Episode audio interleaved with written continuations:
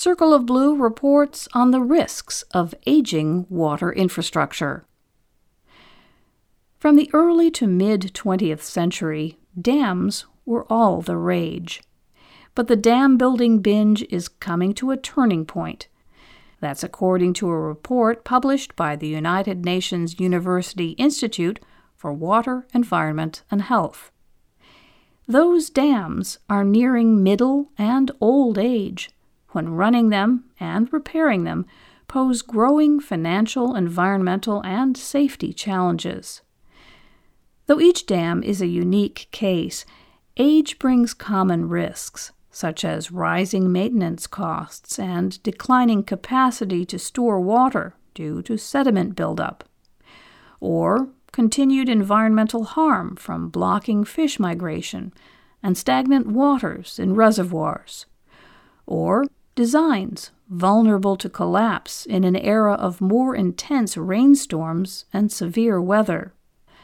The report's authors want to draw government attention to the problem of aging dams and to initiate discussions about best practices for decommissioning and removing structures whose costs now outweigh their benefits. As they put it, with the mass aging of dams well underway, it is important to develop a framework of protocols that will guide and accelerate the process of dam removal. Several notable dam failures have occurred in the United States in the last five years, from Edenville Dam in Michigan to Spencer Dam in Nebraska to dozens of dams in the Carolinas that crumbled during tropical storms. In 2017, during a wet winter, Nearly 190,000 people in California were evacuated downstream of Oroville Dam after the spillway cracked amid surging outflows. There are roughly 59,000 large dams worldwide. These dams are designed for a range of purposes to supply water for irrigation and cities, to generate electricity, hold mining waste, protect against flooding, and provide playgrounds for boaters. The United States was one of the first countries to embrace widespread damming of rivers. It is now the leader in tearing them down. The conservation group American Rivers has tracked some 1,700 dam removals there since 1912, and the pace is growing. 85% have been torn down in the last three decades including two dams on the Elwha River in Washington state, which is the world's largest dam removal project to date. Most of the removals in the United States, however, have been smaller dams. That's because of the expense and complexity of taking down larger structures. The Elwha project took more than two decades from planning to completion and it cost nearly $325 million. Just as human health varies among individuals, age alone is an inadequate indicator of a dam's condition. The report notes that even young dams are risky if they were poorly constructed. The Sardoba Dam, which collapsed in Uzbekistan last year, was only three years old. A general rule of thumb is that after about 50 years, maintenance becomes more problematic.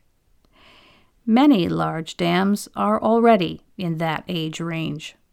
In North America and Asia, more than 16,000 such structures are between 50 and 100 years old, according to the International Commission on Large Dams.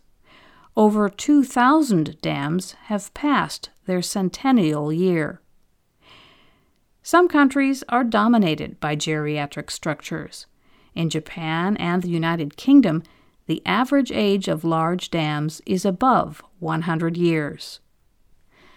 Globally, dam building peaked in the 1970s, meaning that the U.S. experience is a precursor. The world is reaching an era of dam retirement, especially in Asia. China India, Japan, and South Korea are among the leaders in the number of large dams. Upmanu Lall is the director of the Columbia Water Center and has studied the risks of aging water infrastructure. He said that the report has an understandably clear bias in favor of removing dams. Still, he said, dealing with older dams is a matter of trade offs. On one hand, reservoirs can be a significant source of methane, which is a greenhouse gas, while on the other hand, hydropower is part of the effort to address climate change. The right decisions require weighing risks and securing financing. And Lall told Circle of Blue, at the same time, the risk associated with old, poorly maintained dams is real, and they are not cheap to remove. So this is a conundrum that will take a while to play out.